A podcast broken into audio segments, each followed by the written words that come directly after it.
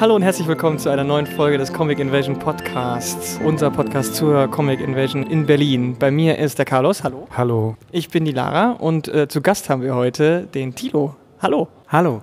Genau, und wir fangen sofort mit dir an. Wir reden hinterher noch über das Programm der Comic Invasion. Es ist jetzt am Wochenende. Wenn ihr diesen Podcast ganz rechtzeitig hört, am Freitag erscheint er, dann ähm, habt ihr die Invasion noch vor euch und könnt jetzt am Ende der Sendung auch nochmal einen kleinen Einblick in das Programm bekommen. Ansonsten müsst ihr einfach hinkommen. Morgen Samstag und Sonntag, jeden Tag 12 Uhr, aber da reden wir gleich drüber. Tilo, du hast im Egmont äh, Verlag eine neue Interpretation vom Krieg der Welten veröffentlicht. Bevor wir dazu kommen, erzähl ein bisschen über dich erstmal kurz. Wo kommst du her? Was, äh, was, was, was für Kram hast du vor dem Ding gemacht? Ja, also erstmal, ich komme aus dem Ruhrgebiet. Ich bin also nach Berlin zugezogen und ähm, ich habe halt ja schon während meines Studiums da immer auch nebenher Comics gezeichnet. Damals war das noch so, dass man äh, das nicht wirklich irgendwie belegen konnte als Fach oder so. Ja, und habe dann angefangen, als ich nach Berlin gezogen bin, wirklich aktiv Comics zu zeichnen und auch zu veröffentlichen. Und ich habe den Krieg der Welten allerdings, also von H.G. Wells, das Buch, meine Adaption, habe ich schon ganz lange mit mir rumgetragen, eigentlich schon ja mehr oder weniger über 30 Jahre. Also so, ich habe das äh, Radiohörspiel mal gehört als Junge und war davon so fasziniert, dass ich eigentlich seitdem immer mit dem Gedanken gespielt habe, und zwar sehr ernsthaft, das mal als Comic zu adaptieren. Aber mit was für Comics bist du so groß geworden und was, äh, was hast du selber gemacht in jungen Jahren? Äh, also groß geworden bin ich mit diesen äh, klassischen Sachen, mit denen man als Mensch meines Alters irgendwie groß geworden ist, also Fix und Foxy und äh, Mickey Mouse. Und äh, mich hat aber vor allem immer fasziniert in Fix und Foxy diese franco-belgischen Serien, die da in äh, Lizenz nachgedruckt wurden, abgedruckt wurden. Und ähm, letzten Endes bin ich dann also eher noch stärker mit den franco-belgischen Comics aufgewachsen, wirklich. Da aber jetzt auch nicht immer nur mit Tim und Struppi oder mit ähm, anderen äh, Serien, die fast jeder kennt, sondern eher mit so abseitigen Sachen manchmal auch so ein bisschen, die äh, hierzulande kaum einer kennt, aber die halt äh, dort abgedruckt waren. In deiner öffentlichen ähm, Biografie auf deiner Homepage steht, dass du einen besonderen Bezug zu Enten hast. Äh, kannst du uns das ein wenig erläutern? Ja, klar, und das liegt natürlich auch an der Sozialisierung durch Mickey Mouse und damit dann Donald Duck, weil ähm, ich äh, die Enten einfach immer sehr schön fand. Ich fand die immer sehr schön gezeichnet und habe die natürlich auch abgepaust und abgezeichnet und dann wollte ich natürlich meine eigenen Enten erfinden. Und ähm, also sehr vielen Kinderzeichnungen von mir finden sich Enten in allerlei Situationen. Also die machen dann alles Mögliche, die erfinden das Telefon und so. Also ich hatte da auch mal schon so ein ja, so ein Sachbuch-Touch drin. Und, äh hast du dann die Disney-Enten kopiert oder hast du Enten gezeichnet, so wie du dir Enten vorgestellt hast? Weil die Disney-Enten sind ja schon sehr speziell designte Enten. Na, ich habe natürlich die Disney-Enten kopiert, aber ich konnte sie ja natürlich nicht selber genauso zeichnen. Also ich habe dann äh, diese Schnäbel sind schwierig. Ja. Ehrlich gesagt kann man die Schnäbel, fand ich immer ziemlich schnell rausfinden, aber so dieser Gesamtzusammenhang der Figur ist eigentlich das wirklich Komplizierte, dass man dann am Schluss wirklich so diese Geschlossenheit dieser Figur hat. So, diese Einzelteile gehen ja, aber ich hatte damals keine Ahnung.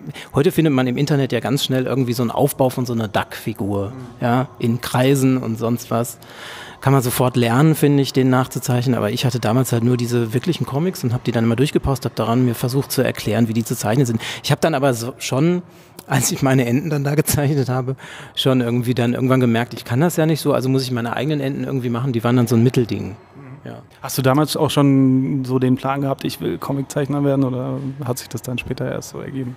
Also ich habe auf jeden Fall mit diesen meinen Enden dann auch schon irgendwelche Geschichten erzählt. Also stimmt. Also mit diesem äh, Medium Comic hatte ich da schon immer irgendwie was am Hut. Also da weiß ich noch genau, irgendwann hatte ich so einen Film über den Untergang der Titanic gesehen, das fand ich dann auch so faszinierend, dass ich dann irgendwie so eine Geschichte gezeichnet habe mit diesen Enden und der Titanic und bla bla.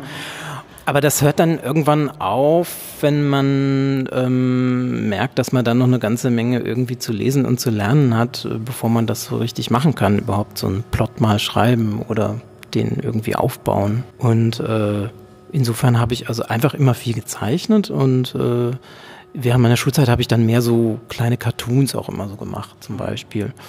Und während des Studiums dann natürlich ähm, habe ich vor allem auch alle möglichen anderen Formen von Illustration überhaupt erstmal gelernt, bevor ich dann äh, mich dann wieder dem Comic zugewendet habe, sozusagen. Wolltest du dann so in Illustrationsrichtung gehen und dann kam Comic wieder dazu und wurde dann wieder interessanter oder? Nee, das kann man eigentlich nicht so sagen. Also es war schon immer der Plan, irgendwie Comics zu machen. Ich habe das ja auch immer gemacht, so nebenher, aber bis ich irgendwas hatte, wo ich sagte, genau das will ich so machen, ähm, das dauert dann halt auch eine Weile. Also ich finde nicht, dass man so von heute auf morgen sofort irgendwie tolle Ideen für irgendwelche Geschichten oder so hat.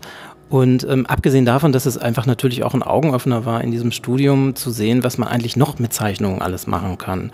Also es war dann ja auch sehr interessant zu sehen, wo Zeichnungen noch überall einsetzbar ist. Und das hat mich natürlich auch total interessiert und das wollte ich natürlich irgendwie auch machen. So. Und äh, ein Comic ist ja auch was eher eine langwierige Arbeit. Das heißt, man kann einfach ähm, einfach in anderen Medien einfach auch schneller mal irgendwie was veröffentlichen oder ein, ein, irgendwie ein Ergebnis erzielen und deswegen ist das ja auch schon allein von diesem, von dieser Seite her irgendwie reizvoll. Mhm. Ja, wie lange bist du schon in Berlin eigentlich? Ich bin 2000 fünf hier hingezogen. Genau, ich bin jetzt so etwas über zehn Jahre da. Mhm. Wie lange ähm, begreifst du dich schon so als professioneller Comiczeichner? Hm, das ist schwer zu sagen. Also ich denke mal so ab der ersten Veröffentlichung, so die man, ja, weiß ich nicht, für die man wirklich viel gearbeitet hat und in der man irgendwie gehangen hat oder hängt und in der man viel Arbeit investiert hat. Ich habe ähm, einen Abenteuercomic gemacht mit zwei schwulen Hauptfiguren und äh, die nannten sich Damian und Alexander und das war so mein erster Comic, wo ich so fand, das ist jetzt irgendwie eine runde Sache für mich so. Mhm. Ne? so und äh, äh, da habe ich richtig Arbeit reingesteckt und habe ich mir richtig überlegt, was ich denn erzählen will und wie ich das aufbaue und wie ich es vor allem auch zeichne und so. Aber ich weiß nicht, ich glaube, das sind so fließende Übergänge. Also man macht ja schon vorher was. Also ich habe ja vorher auch schon im Bereich Comic Cartoon irgendwie ein paar Dinge gemacht, aber halt dann zum Teil mit größerem zeitlichen Abstand davor und ist immer die Frage, ab wann ist das denn so, dass man sagen kann, man ist jetzt Profi? Also ich würde schon sagen, dass ein großer Schritt ist, wenn man dann das Studium hinter sich hat und dann irgendwie wirklich so Skills gelernt hat und dann dauert es aber auch noch mal ein paar Jahre, bis man ja verstanden hat, wie dann, wie man die überhaupt richtig gut anwendet oder wie das so funktioniert und man muss sich parallel dann ja auch weiterentwickeln und weiterbilden und so. Das heißt, es ist irgendwie so ein ganz fließender Übergang, bis man irgendwann das Gefühl hat, dass ich jetzt weiß ich über eine ganze Menge Dinge so Bescheid. Kann ich irgendwie schwer beschreiben, aber da, da war nie irgendwie ein Datum oder ja, so. Ja, hm. Wie machst du das bei der Stoffentwicklung? Also ich meine, viele kreative Leute haben immer mehr Ideen, als sie jemals umsetzen können. Ist es bei dir auch so? Und wie wählst du dann aus, das, was du dann wirklich umsetzt oder äh, wie gehst du da vor? Also bei mir ist sehr entscheidend, ähm, ob mich das eine ganze Zeit lang nicht loslässt, diese Idee, oder ob die am nächsten Tag schon wieder sozusagen so ist, dass ich denke, naja, so toll ist das aber auch nicht. Und äh, wenn das also zum Beispiel mindestens länger hält als eine Woche, ich also irgendwie überlegt habe, das könnte ich mir vielleicht vorstellen oder so, und dann finde ich es auch nach einer Woche wirklich noch nicht leid und langweile mich oder so, dann ist es auf jeden Fall was, was eine Option ist, finde ich. Und ähm, das jetzt so zur Auswahl. Und dann ist das eben einfach, dann bewährt sich das nochmal, finde ich, in dem Prozess, wo man das dann wirklich äh, storyboardet und oder erst erstmal überhaupt runterschreibt und dann irgendwie storyboardet und strukturiert und dazu irgendwie Material sammelt und so. Denn es muss mich ja auch bei Laune halten beim Zeichnen vor allem. Also wenn ich äh, da jahrelang am Ende eventuell wieder mal dran arbeite, dann äh, darf mir das ja irgendwie vor allem nicht langweilig werden, auch was das Stilistische auch angeht und so. Mhm. Und dann machst du das komplett fertig und pitchst es dann im Verlag oder machst du erstmal so ein paar Sachen und äh, hast nur ein Konzept und gehst dann, suchst du den Verlag oder wie gehst du da dann vor? Also in der Regel ähm, habe ich immer auf jeden Fall ein Konzept ähm, mal ist, entweder ist das gröber oder ist es schon ziemlich detailliert.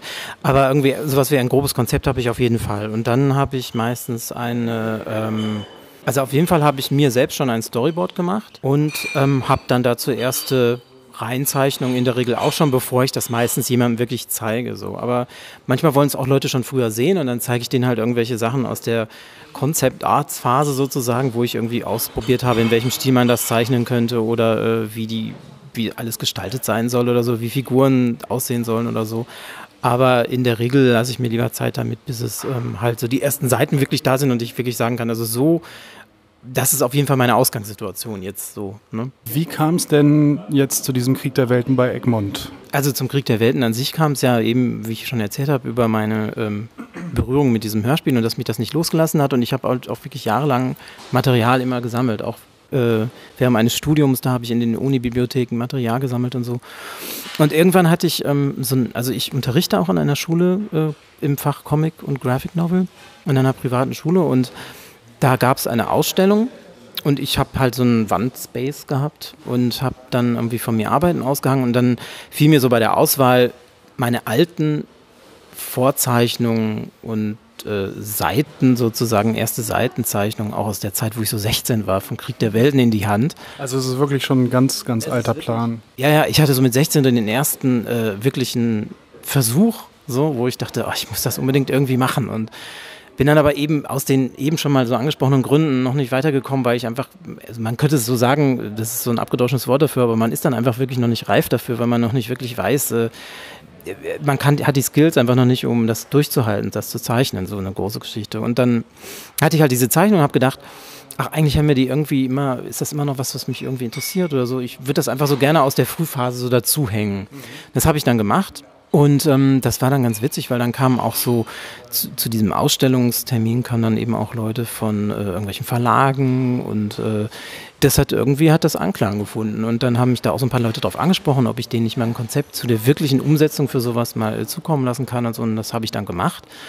Und das hat sich dann so weiter aufgebaut. Also dann ähm, ist es letzten Endes eben nicht dort gelandet, sondern eben bei Egmont, nachdem ich äh, meine ersten Reinzeichnungen eben dazu gemacht hatte, so und äh, die dann auch gepostet habe und mehr oder weniger in den Netzwerken auch so gesagt habe, so das mache ich jetzt, das ist das mein neues Projekt.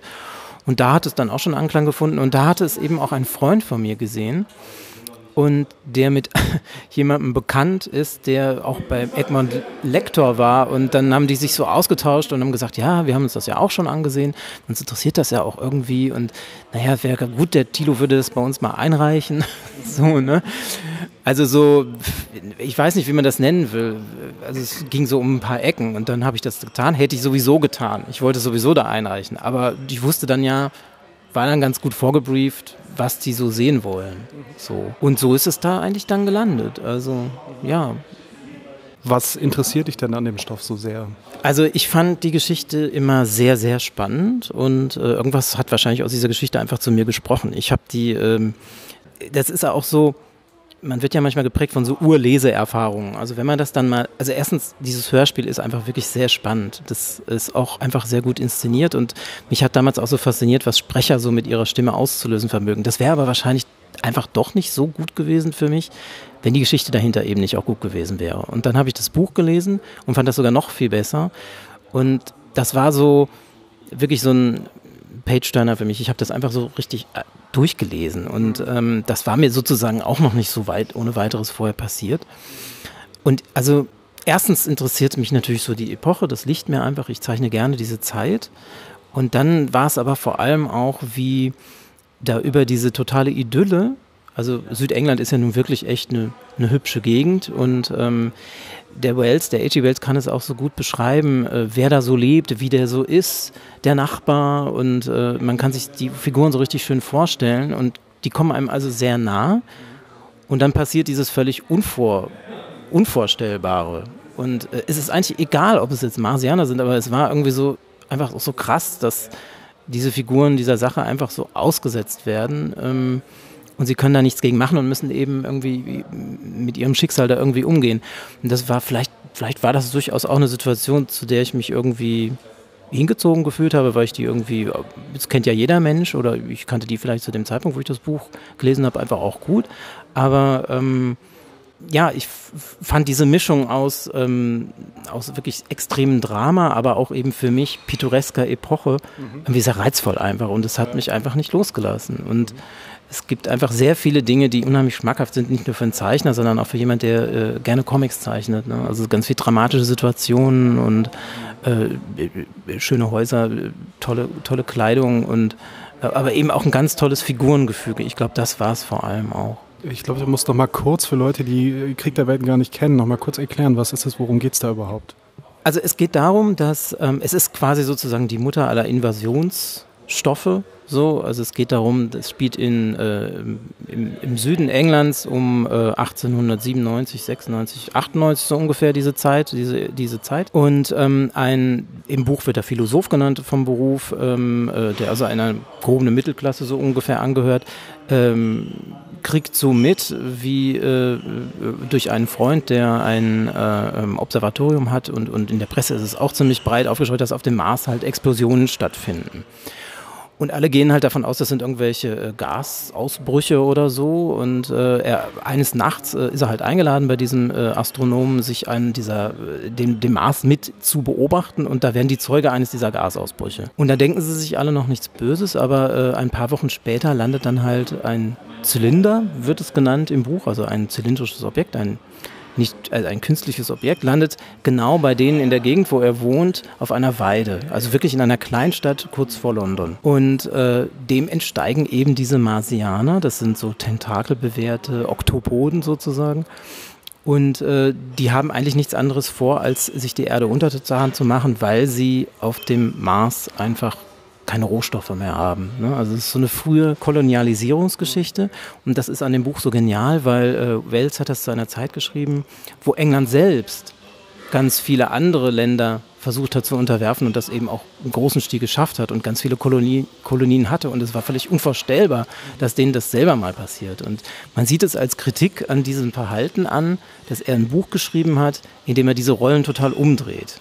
Ja? Und das ist also in der Hinsicht auch ein Geheimnis für den Erfolg dieses, dieses Romans in der Literaturkritik, ne? weil sie alle sagen, ein guter Trick, um das mal zur Sprache zu bringen. Und dann ist es eben aber einfach total spannend erzählt, weil Wells ganz tolle Sachen erfindet als äh, Science-Fiction-Autor, der er war. Was diese Marsianer eben alles dabei haben, die haben eben dreibeinige Kampfmaschinen, die dann auch so ikonisch geworden sind, dass da ganze Serien, Fernsehserien und sowas draus entstanden sind. Und ähm, unterjochen die eben ganz schnell, die, äh, die Engländer und auch wahrscheinlich andere Nationen. Und es geht eigentlich dann zentral um diese Flucht von der Hauptfigur durch dieses von den Marsianern besetzte England äh, auf der Suche nach seiner Frau, von der er in diesen Wirren getrennt worden ist. Und äh, dann gibt es noch eine, wie ich finde, ziemlich coole Auflösung am Schluss, die will ich aber eigentlich nicht verraten für die Leute, die den Roman nicht kennen. Aber bekannter als der Roman war auch das Hörspiel, ne? Also das, der Roman war schon sehr, sehr bekannt, bevor das Hörspiel kam. Und das ist ja eigentlich, das Hörspiel ist von 1938, das ist rund 40 Jahre, 30, 40 Jahre nach diesem Buch. Das heißt, so viel Zeit lag da auch nicht dazwischen. Der konnte gar nicht so, so schnell außer Mode kommen, aber wahrscheinlich war es aber diese Geschichte um das Hörspiel, die ist einfach so, so, so was Außergewöhnliches. Wobei ich mir auch gar nicht so sicher bin, ob das wirklich so stimmt, diese Überlieferung. Vielleicht magst du das mal kurz erzählen, was da mit dem Hörspiel war. Ja, also Orson Welles, ein Fastnamensvetter von H.G. Wells, dem Autor, hat ähm, 1938, er hatte so ein, äh, ähm, ein Radiotheater in den USA und ähm, er hat, die haben regelmäßig Literaturklassiker adaptiert. Und er hat halt eines Tages Krieg der Welten auserkoren, dass sie das jetzt machen und ähm, hat das als fiktive Radioberichterstattung gestaltet. Also die Sendung beginnt und eigentlich haben wir das Gefühl, wir sind im normalen Radioprogramm und es bekommen jetzt die Nachrichten, aber es ist schon Teil, des, der, Teil der Inszenierung über eben die Landung eines Flugobjekts und so weiter. Und dann kriegt man als Hörer mit, wie immer weiter durch Newsbits irgendwie man merkt, dass die Marsianer gelandet sind und so. Und das war eben alles inszeniert, aber viele Leute haben zu spät eingeschaltet und dachten, sie sind wirklich in einer Radioberichterstattung und haben dann tatsächlich Panik gekriegt und man geht davon aus, dass die Panik zwar nicht so groß war, wie sie dann in den Medien gemacht wurde, aber ich finde, wenn es etwas schon auf die Titelseiten geschafft hat, dann kann sie auch nicht so ganz klein gewesen sein. Also ich glaube, nicht daran, dass sie äh, völlig unbedeutend gewesen ist, sage ich jetzt mal. Jedenfalls ist Orson Welles damit dann sehr berühmt geworden, ja, und das Hörspiel eben durch einen ganz klugen Trick irgendwie hat er sich damit in die, äh, ja, in die Film, in, gleich nach Hollywood gebeamt sozusagen. Ne? Du hast jetzt schon gesagt, das Hörspiel war eine ähm, Adaption von dem Buch, was ja das Buch nicht eins zu eins übernommen hat, sondern angepasst hat. Wie ist es jetzt bei deiner Adaption? Orientierst du dich jetzt wieder eher an dem Buch sehr nah oder hast du jetzt noch eine ganz eigene ähm, Interpretation des Originalstoffs. Also ich habe dieses Buch ja gelesen und fand das sofort so faszinierend und habe gedacht, gerade dadurch, dass es in dieser alten Zeit spielt, wird der Kern des Buches eigentlich für mich umso besser sichtbar. Also dass eben diese ganze Sache mit dem Krieg unheimlich schrecklich ist und äh, es so gut wie keine Gewinner geben kann, man nur auf Glück angewiesen ist, wie man da rauskommt. dann war mein Ansatz eigentlich schon immer, ich will es unbedingt in dieser Zeit belassen, einfach weil ich die auch gerne zeichne, aber einfach auch, weil ich finde, dadurch die, kommt die Aussage des Buches einfach am allerbesten zur Geltung. Es gibt ja viele Adaptionen, die haben das dann in eine andere Zeit, in einen anderen Ort versetzt. Und ähm, ich fand immer irgendwie, dass das dem eigentlichen Stoff nicht so gut tut, so dem Buch. Und äh, es, von daher war es von Anfang an irgendwie, hatte ich so vor Augen, wie ich das irgendwie halt im, in Südengland da um diese Zeit, um die Jahrhundertwende spielen lasse. Ja, ich kam, bin ehrlich gesagt wirklich nicht auf den Gedanken gekommen. Oder was heißt nicht auf den Gedanken gekommen? Ich habe den nie für mich in Betracht gezogen, das jetzt zum Beispiel in Berlin 2016 spielen zu lassen oder so. Also ich wollte in der Tat sehr nah bleiben, aber man muss das natürlich auch einfach kürzen so ein bisschen, weil äh, manche Dinge kann man im Comic einfach auch nicht so erzählen, wie sie in dem Buch erzählt werden. Dann hätte man nicht nur Längen drin, man hätte einfach auch, ähm, äh, es würde, ja, würde irgendwie einfach keinen Sinn machen. Es würde nicht noch was beitragen zu dem, zu dem, zu der Art und Weise, wie das in diesem Medium Comic erzählt ist. Und ähm, ich selbst habe vor allem so Sachen rausgekürzt, wo ich so dachte, das muss man jetzt nicht nochmal erwähnen. Das haben wir alle auch schon mal jetzt in diesem Comic dann gesehen. Das waren so Dinge wie, dass dann schon wieder beschrieben wird, wie irgendeine Batterie von Soldaten irgendwo aufmarschiert und äh, da was aufgebaut wird gegen die Marsianer, was dann schon wieder scheitern wird. Das weiß man dann auch schon, sieht man auch schon kommen. Da habe ich so ein bisschen gekürzt. Dann habe ich so zwei Sachen umgestellt in dem Roman wird die Geschichte dieser Hauptfigur erzählt, aber auch die von seinem Bruder, der in London lebt und das Ganze aus der Londoner Sicht so ein bisschen erlebt und auch fliehen muss. Und das wird beides zweimal unterbrochen, damit man wieder was von der jeweils anderen Figur erzählen kann. Und ich habe eben einfach den Schnitt gemacht, wo es dann mit diesem Bruder das erste Mal losgeht und habe dann dessen Sache wirklich auch erstmal zu Ende erzählt, bevor ich dann wieder zur Hauptfigur zurückgekommen bin und mit der dann den Schluss weitererzählt habe. Und dann habe ich etwas für meine Begriffe restauriert, würde ich jetzt mal sagen, was in den Adaptionen, die es bisher gibt, so ähm, äh, immer gerne gekürzt wurde. Und das ist zum Beispiel in der Anfangssequenz wird es so schön aufgebaut, finde ich, wie, dieser, wie diese Hauptfigur zu diesem Landungspunkt von diesem Zylinder öfter hingeht, eigentlich als einmal und dann gleich schon den ersten Großangriff der Marsianer erlebt.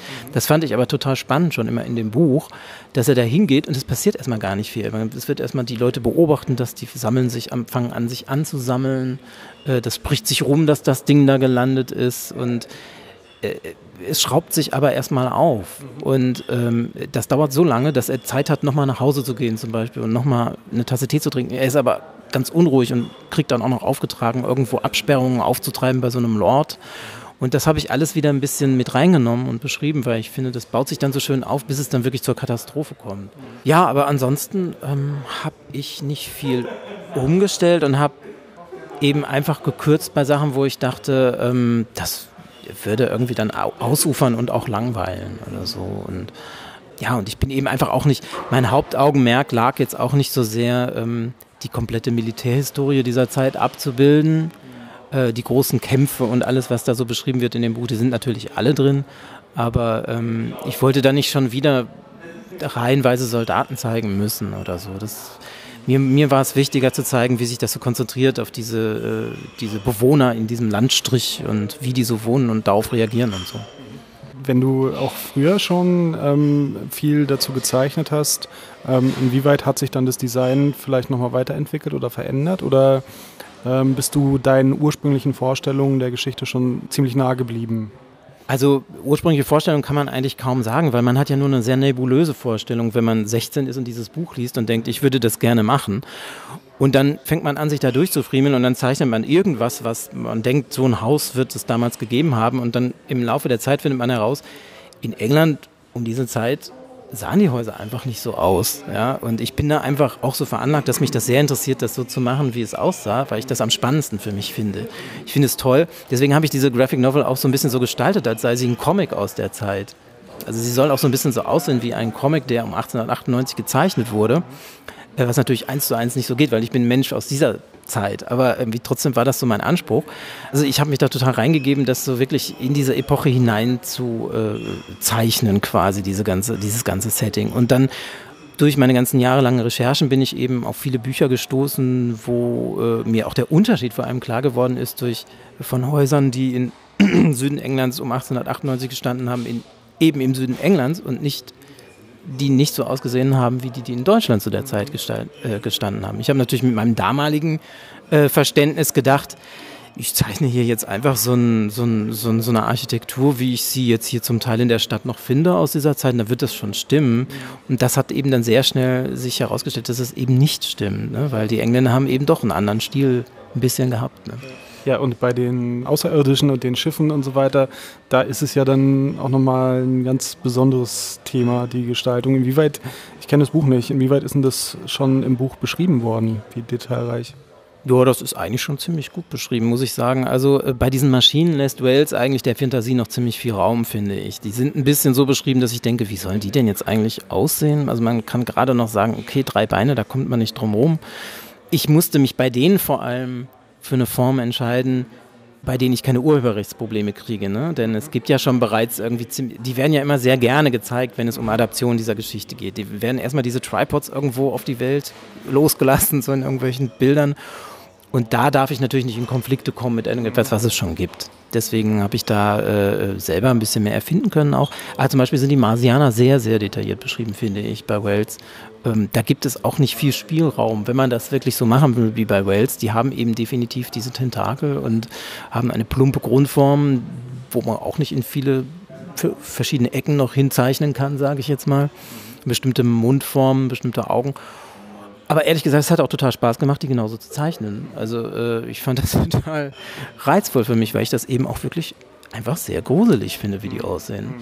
Wie heißt denn das eigentlich? Wie nennt man denn sowas? Invasions. Äh, das hat ja eigentlich sowas losgetreten, oder? So, so, so, so, ein Invasions. Das Buch hat was losgetreten, meinst du? Ich weiß nicht, ob es das Buch war, aber auf jeden Fall gibt es das heute in Filmen ganz viel. Ich weiß nicht, ob es, ähm, ob es in der Literatur als Genre auch überlebt hat, aber nicht so, ne? In der Literatur ist es eher so, dass, die, dass der Weltraum und das, was damit passiert und äh, äh Zukunftsideen, aber äh, Invasionsgeschichten ist maximal noch ein filmisches Element. Gut, aber das, äh, das, ist jetzt auch schon wieder ein ganz äh, anderes, größeres Thema. Ähm ich würde schon sagen, dass diese, diese Angst, von etwas zu überwältigt zu werden, die er damit ja einmal so richtig klar zum Ausdruck auch bringt, ähm, das ist schon immer wiederkehrendes äh, Motiv, würde ich sagen. Mhm was, was das auf jeden Fall hat und deswegen ist die Adaption auch so ähm, äh, spannend, ist, dass das ursprüngliche Thema, worum es ja ging, wie du schon gesagt hast, nämlich die Kolonialisierung, heutzutage ja immer noch präsent ist, nur in einer anderen Form. Ja, und vor allem auch, ähm, das habe ich nämlich auch beim Adaptieren schon gemerkt und ich habe das Buch ja wirklich vor der Flüchtlingskrise adaptiert, ne? also umgesetzt. Was wirklich das Katastrophale an dieser Fluchtsituation ist. Du hast kaum einen Ort, wo du dich verstecken kannst. Du kannst der ganzen Sache überhaupt nicht entgehen. Du musst dich anpassen bis zum geht nicht mehr und verlierst auf dem Weg reihenweise, was dir lieb und teuer ist. Und ich habe, also man muss echt sagen, man leidet mit diesen Figuren. Ich als Zeichner habe mit denen gelitten und habe dann nachher erst gedacht, wie krass. Ich hab, bin schon von mehreren darauf angesprochen worden, die gesagt haben, hast du das mit dem Hintergrund gemacht und so. Und ich so, nee, das wäre auch in der Zeit natürlich gar nicht gegangen, ja. Und das war mir ehrlich gesagt aber schon immer so, vielleicht war das auch schon immer so faszinierend für mich an dem Buch. Das war mir schon irgendwie immer wichtig, dass das, ich wusste schon immer, das ist irgendwie so das Wichtigste für mich an der Geschichte, dass die, äh, wie die damit umgehen, mit diesem in dieser Extremsituation. Als nächstes habe ich gelesen, ähm, planst du schon wieder eine Literaturadaption oder ist das nicht mehr aktuell? Ich habe gelesen, du bist an 20.000 Meilen unterm Meer dran. Ja. ja, bin ich auch. Also ich storyboarde gerade. Ja, ich, ich bin immer noch so ein bisschen dabei herauszufinden, wie ich das dann für mich umsetze. Ich finde die Geschichte wirklich sehr interessant auch. Also ich habe es jetzt nochmal gemerkt, ich hatte nicht so viel äh, Ahnung eigentlich davon wie von Krieg der Welten, dass ich quasi wie aus dem FF kannte. Aber die Figurenkonstellation äh, ist wieder, finde ich, doch sehr interessant. Da kann man doch wirklich viel rausholen. Und ich bin aber immer auch noch manchmal so ein bisschen sehr versucht, äh, das Gleiche jetzt auch nochmal mit der Zeitmaschine zu machen von H.G. Wells, die ich auch immer noch ein sehr spannendes Thema finde. Ich weiß es noch nicht. Beides ist wirklich reizvoll. Ich muss noch ein bisschen herausfinden, was reizvoller ist für mich bin natürlich jetzt mit 20.000 Meilen unter dem Meer einfach schon ziemlich weit drin, so sage ich jetzt mal. Ich denke, das werden wir dann äh, nächstes Jahr an, in diesem Podcast herausfinden. Vielleicht. Wenn du das dann vielleicht schon fertig hast, ähm, dann äh, sprechen wir entweder über Jules Verne oder über die Zeitmaschine. Wir sprechen jetzt noch kurz über das Programm. Genau, wir sprechen jetzt noch ein bisschen über das Programm. Was gibt es denn auf der Comic Invasion? Ja, also Wann geht es denn los überhaupt? Sie geht äh, Samstag um 12 Uhr ist der Startschuss, dann öffnet die Comic Invasion im Urban Spree ihre Tore. Dann könnt ihr euch erstmal zwei Stunden lang ähm, verlustieren und alles erkunden. Und um 2 Uhr gibt es dann ein Konzert von dem Miniaturorchester im Park. Das ist das großartige Comiczeichner-Orchester. Also nicht nur Comiczeichner, glaube ich, aber ganz viele auf jeden Fall. Ja, genau. Da sind äh, viele Comiczeichner, die Musik machen. Und ähm, gleichzeitig äh, gibt es auch mit dem jungen Mann, der immer noch neben uns sitzt, nämlich Tilo Krapp, von 2 äh, bis 4 Uhr eine Signierstunde am Modern Graphics Tisch. Dann um 16 äh, Uhr gibt es äh, eine Lesung vom Jaja Verlag und zwar lesen Valentin Kreil und Markus Kröninger aus ihren ähm, Geschichten Weltenbummler und wir, wie nennen wir uns. Um 18 Uhr ist dann eine äh, Comics- und Virtual Reality -Prä Präsentation College of X. Da kann ich mir überhaupt nichts drunter vorstellen. Comics und äh, Virtual Reality um 18 Uhr. Äh, ich, das ist, äh, da bin ich ja noch gar nicht drauf gekommen, wie man das zusammenbringen kann. Und um 8 Uhr, um 20 Uhr ist dann die äh, Invasion am Samstag schon zu Ende und am Sonntag geht es natürlich um 12 wieder los. Und da steht dann auch der Illumat wieder auf der Invasion. Das ist der Automat, wo ihr, ähm, was muss man da? Da muss man Geld einschmeißen und dann kriegt man. Ich glaube, man kann sich Zeichnungen wünschen. Also man schiebt einen Zettel rein, wo man drauf schreibt, ich hätte gern das und das und dann kommt das da raus sozusagen. Und dahinter sitzt natürlich jemand, der zeichnet das. Nein, nein, das ist eine Maschine natürlich. Achso, Entschuldigung, das ist eine Maschine, das ist eine Maschine. Ich habe mich geirrt. Man wirft Geld rein und so. Ähm, die steht bis 18 Uhr da von 12 Uhr. Um 2 Uhr ist dann wieder eine Jaja-Verlag-Lesung, diesmal mit Hanna Gresnig. Nichts ist doch schon äh, etwas. Tanja Esch, Du kannst natürlich heute noch hier schlafen. Um 16 Uhr geht es nämlich dann direkt weiter mit Drawing the Double Axis, the 20th Century äh, Comic-Projekt-Präsentation mit Marvel. Hey. Dem alten Haudegen. Und um 7 gibt es dann noch eine Dance and Draw Drawing Session, wo Leute tanzen und ihr könnt es dann abmalen. Wäre das was für dich? Ja, vor allem abmalen. abmalen habe ich schon immer sehr gerne gemacht. Und äh, um 6 Uhr, um 18 Uhr gibt es dann noch ein Konzert von We're Only Made of Snow, bevor es um 8 Uhr dann leider schon wieder vorbei ist. So sieht's aus. Das ist das Programm auf der Comic Invasion dieses Jahr. Und wir sind natürlich da und alle unsere Gäste, die ihr hier gehört habt, werden da sein. Und ähm, ja, wenn ihr Bock habt, dann könnt ihr euch, äh, euch ja auch melden und uns anquatschen. Und wir nehmen da auch auf. Also wenn ihr auch nochmal hier in unserem Podcast auftauchen wollt, als Künstler oder Künstlerin oder auch einfach nur so, dann meldet euch einfach. Ganz genau, wenn ihr äh, sagen wollt, wie euch die Invasion gefällt, als einfach so als äh, Besucherin, dann äh, quatscht uns an. Carlos erkennt ihr wahrscheinlich am Aufnahmegerät. Auf Twitter oder so kurz äh, anpingen und dann können wir uns da irgendwo treffen oder so. Genau, wir sind bereit und offen für alle eure Kommentare. Wir sehen uns bei der Comic Invasion. Genau, bis dann. Tschüss.